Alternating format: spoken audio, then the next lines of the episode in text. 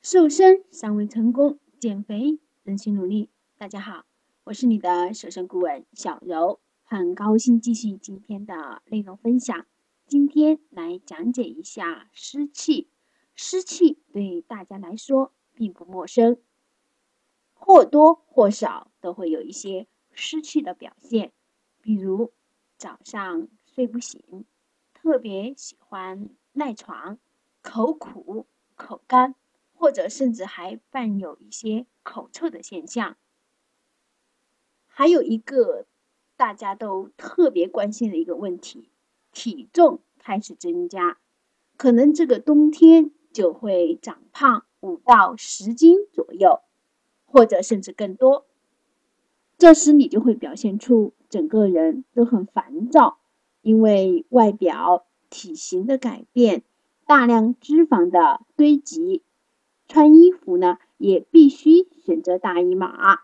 所以总结下来，体内湿气过重就会引起发胖现象。那今天我就着重来讲解怎么去去湿气，给减肥一个好的环境。湿气不除，减肥的工作也很难顺利的进行下去。首先，对自己进行一个评估。是否有湿气的表现？可以着重从大便、舌苔来判断，像大便溏稀、舌苔厚腻，或者舌头边缘有锯齿，如果有这些表现，就说明体内的湿气已经很重了。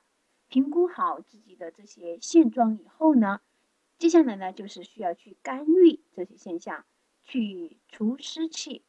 那小柔就特别来介绍一些食材的搭配，大家可能呢知道最多的应该是红豆薏米粉，这也是最常见的祛湿方式。但是小柔今天就着重来从粥的搭配上面来帮助大家去除湿气，像海带薏米粥，在这道粥里，大家呢可以选择海带。六十克薏米瘦肉各五十克，大米可以一百克左右，还可以呢搭配点葱末姜来增加口感。具体的做法呢，我就在这里呢简单说一下。把上面说到的这些食材都洗干净，切成小块儿。锅里放好水，把这些食材呢。都全部的放进锅里，就像平时我们熬粥一样就可以了。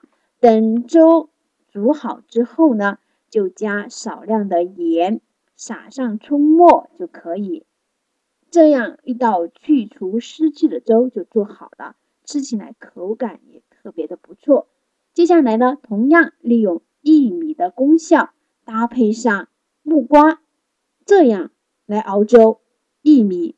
木瓜粥，食材就可以选择薏米六十克，木瓜十五克，干姜九克。做法呢，同煮普通的粥是一样的。今天介绍的两种粥，食材常见，并且呢，做法也非常的简单。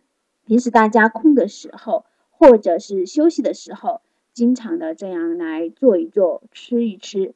除了粥，经常也可以在菜的搭配上面多加有针对性的去选择，像冬瓜、苦瓜、苦菜、马兰头这些蔬菜也是除湿气的好帮手。比如说冬瓜可以清炒，可以同排骨炖汤，还可以搭配绿豆熬成粥。以不同的形式的做法呢，换着吃，既营养呢，又吃不腻，还可以轻轻松松除湿气。除湿气不是两天三天的事情，一定要坚持来做这个事，这样才能真正改善湿气的体质，彻底去除体内的湿气。这样再来减肥呢，也会更加容易很多。希望今天讲解的除湿气的方法对各位听众朋友有所帮助。好。那今天的节目就到这里。